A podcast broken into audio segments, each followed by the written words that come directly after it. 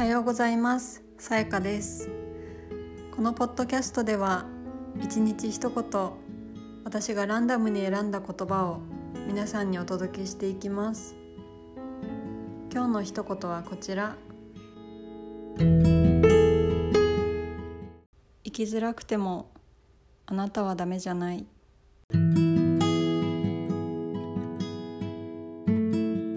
これは周りと同じようにできないと悩む方に私がお伝えしたい言葉です。例えば学校や仕事に行くことが苦手。ご飯を作ることが苦手。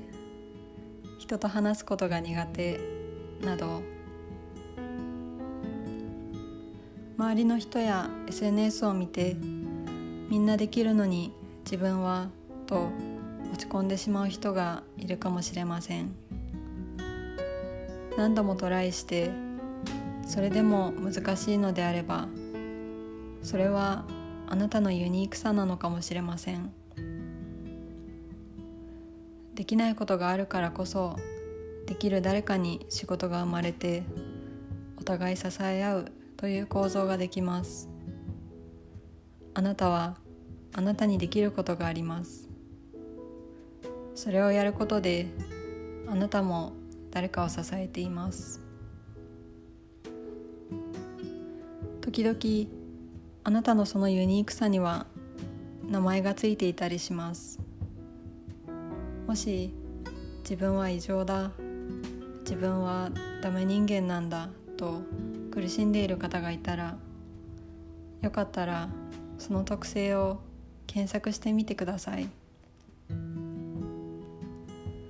私は以前疲労で立てなくなったりオフィスで泣き出したり会社のパソコンを壊そうとしたり自殺したくなることがありました。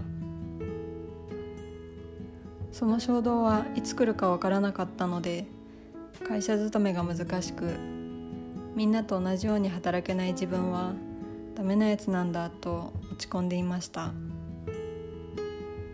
ある時これは PMDD という一部の女性に起こる生理前の症状であることが分かりました。